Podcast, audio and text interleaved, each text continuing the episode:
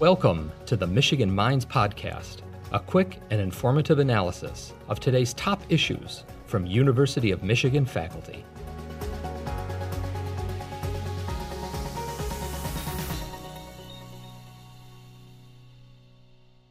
My name is Emily Martin, and I'm an associate professor of epidemiology at the School of Public Health.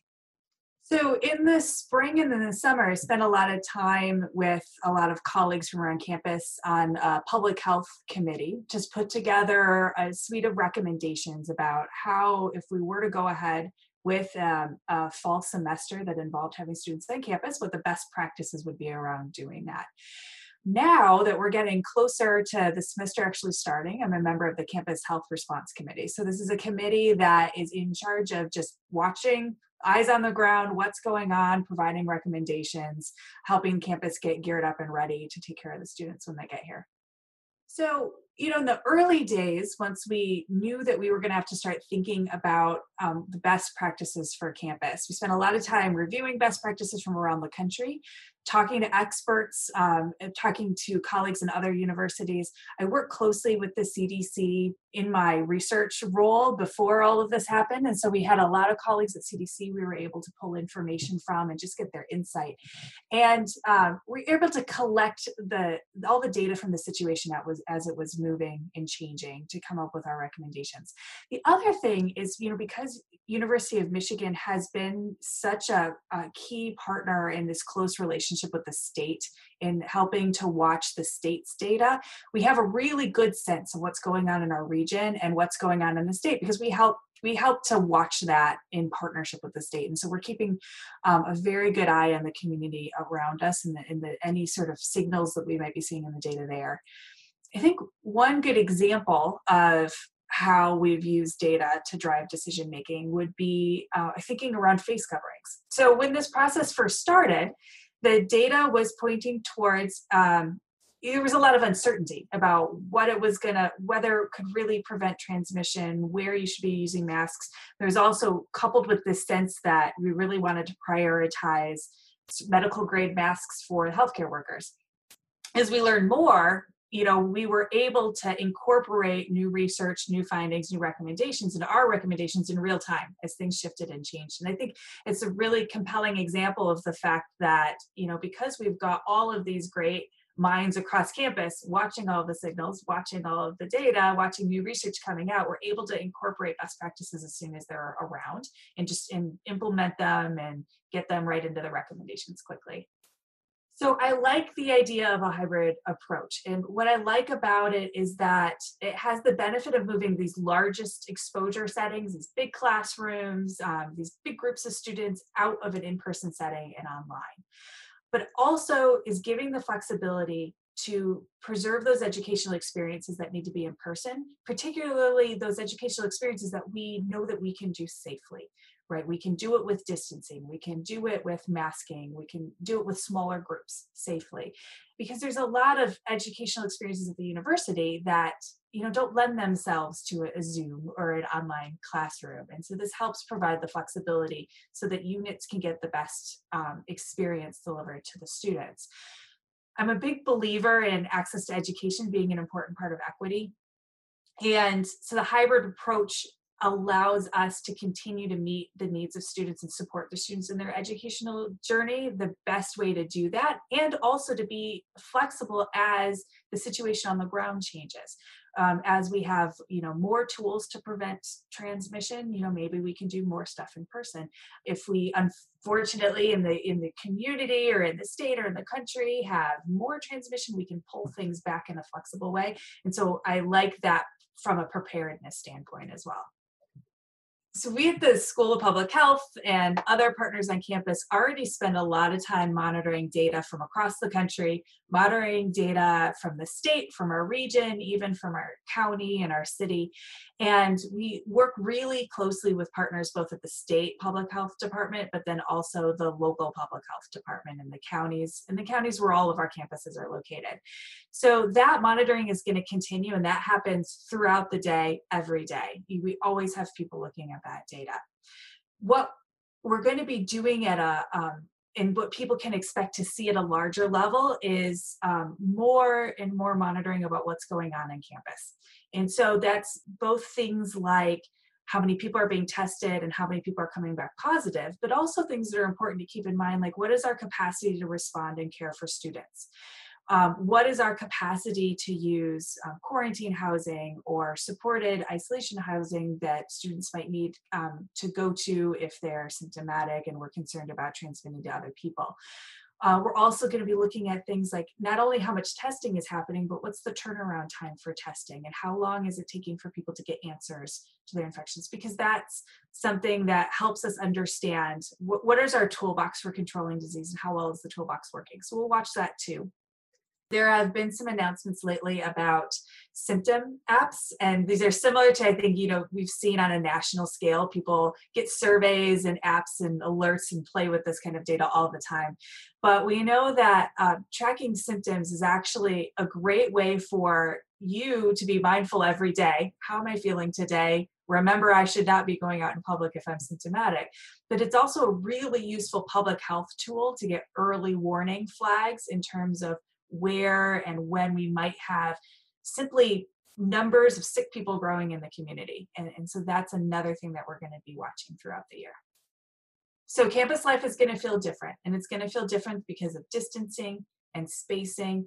Um, so much of my undergraduate University of Michigan experience, I remember being in a large crowd, either being, you know, in a large group of students having fun or at a football game or even, you know, in a biology class. And that experience is going to be different this year and there's it's just what we need to do to keep everybody safe is we have to keep those distances between people and we have to um, change the way that we think about being together in public spaces to think about doing that in smaller groups of people, in distance groups of people, and think about your pod, you know, and, and not really crossing pods or being in big mega groups of people. The other thing is that we're going to quickly get used to seeing everybody in a mask. And masks work and we are confident that that's the right thing to do to have a universal masking policy on campus or face coverings um, have that be universally adopted. And that's visually it's going to be different. It's going to feel different than it was. Um, I, I'm, I'm still learning to recognize people using the top half of their face versus the bottom half of their face in, in my own world. And so that's going to feel very different from a campus climate but you know we're in a similar situation to a lot of campuses across the country are, are going to go through the same sort of transition. You know you don't go outside in the in the dead of winter without your gloves and your hat in michigan and we're not going to go outside in a pandemic without your mask either and you know we're going to get used to social distancing and being in public spaces in different ways. The other thing is that I dining halls are going to feel different than they were before a lot more takeout or or um, order pickup or reservations for dining halls. I think those procedures are going to feel different for students compared to what has been happening in the past uh, we're going to see, you know, more more room on buses, more room in public spaces when you're around and moving through campus buildings. The other thing that uh, I I've mentioned this earlier, but uh, we're going to hope students really universally adopt is the use of symptom symptom apps. These are similar to symptom apps that you know i've got four of them on my phone right now that ping me and ask me what my symptoms are today and it's it's a way for us to both get a good sense of what's going on on the ground but it also helps me be mindful about my own health in every day. And so you know what we don't want is for someone to to go to class or to go to an event and get halfway through the event and be like i actually don't feel great today. And and this is a way to add that mindfulness to our morning every day about how are we feeling and are we really um, in a state of health where we should be leaving leaving our house. That's something that students are going to have to get used to too so there's two benefits to having a fully remote experience after Thanksgiving break. The first is that the more students come and go from campus, the more we're reseeding virus into our community. And so um, that um, big Thanksgiving event, we have either the choice of asking people not to go off campus and, and have the whole community disperse and have exposures all, all over the place in different places, versus go ahead and disperse, but then um, go to a remote experience at that point. the other but you know the other thing that happens after thanksgiving that's important to to keep in mind is then we're moving into december which is cold and flu season and we still uh, it's it's we're not going to be able to predict until it happens what we're going to be looking at when we've got covid and flu happening at the same time and so it's actually not uncommon for us to see influenza activity on campus after the Thanksgiving break uh, because you've got students moving around the country. And so um, this is a way to have kind of an increased level of, of mitigation and protection as we're navigating this environment of a potential um, potential circulation of influenza and other respiratory viruses layered on top of COVID.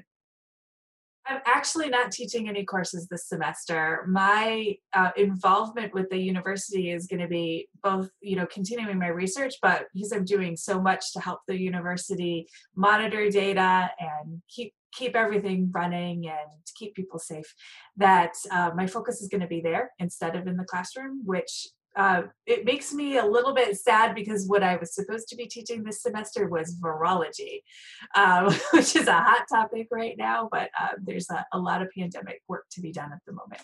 I'm just continually in awe of my colleagues who are going through everything that this pandemic has thrown at them. Uh, and having to convert their classes to a hybrid approach um, and mostly in a lot of cases with young children running around in between their feet while they're doing it. It's just been an, an amazing effort across the community and across the campus to try to to you know get classes in a safer space. And i, I think that flexibility is going to be the name of the game going into the fall. I think we're going to have to think about um, being versatile and flexible because we're going to have to respond to factors that are outside of our control in our communities and our states and it's a lot of work now, but I think when the semester comes, we'll be really glad that we have, we've done this transition. So we have a good sense now of what things are safer than other things, right? So small groups are better than large groups. Distance is is obviously going to be better than non-distance settings, and we know that outdoor is better than indoor. And so those gives us some tools to work with. We also know that face coverings seem to be actually making a big difference. And so we can use tools, especially if you're using multiple tools on that menu to engage with each other, then that's great. You can you can do that. You know, I um, I'll meet other faculty members sometimes on a on a walk where we're far apart wearing masks, or uh, you know, an outside an outside meal in somebody's yard, and it's okay to still do things like that within the parameters of, of what is safe and, and limiting you know the numbers of contacts and the distance between us and the contacts.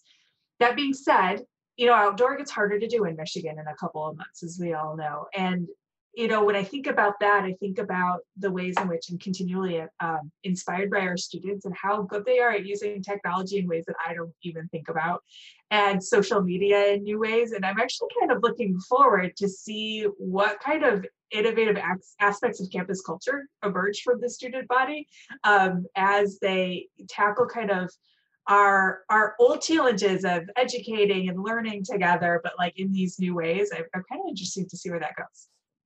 So I think that apprehensions and anxieties are completely normal and understandable and to be expected. And I think they can be expected in any plan with whatever whatever is there. I mean, I think that the state of the epidemic in our country as a whole is concerning. And I, I think we need to be honest and transparent and, and honest about our feelings about that. And it's okay to feel that way. I also think that, you know, the best thing that we can do is to continue as a community to have this conversation, to have you talk about our fears and anxieties, but also the tools that we have that are available and keep our our sense that we have tools that are grounded in public health evidence that we can use to keep people safe. You know we we know what works um, and we can continue to apply those tools to you know to campus and to you know for people that are working on campus and, and for students that are here um, to try to reduce transmission as much as possible. Yeah i think we hear a lot about what doesn't work. Um, big parties don't work at reducing transmission. Raves don't work at reducing transmission. But we we tend to not talk as much publicly about what does work and we have learned a lot about what does work. And so i want everyone to keep in mind that as we hear about useful tools that we're applying them once we find out about them. And i want us all to be committed as a community to, to doing that.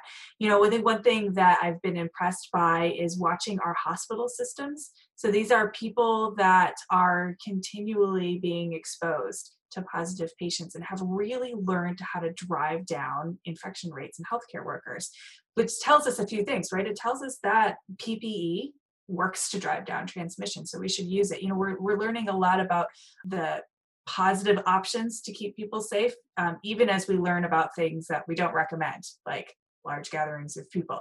And so I, I want to keep that balanced sense in mind with people that like we've got tools in our toolbox, we should be using them. Thank you for listening to the Michigan Minds Podcast, a production of the University of Michigan. Join the conversation on social media with hashtag UMichImpact.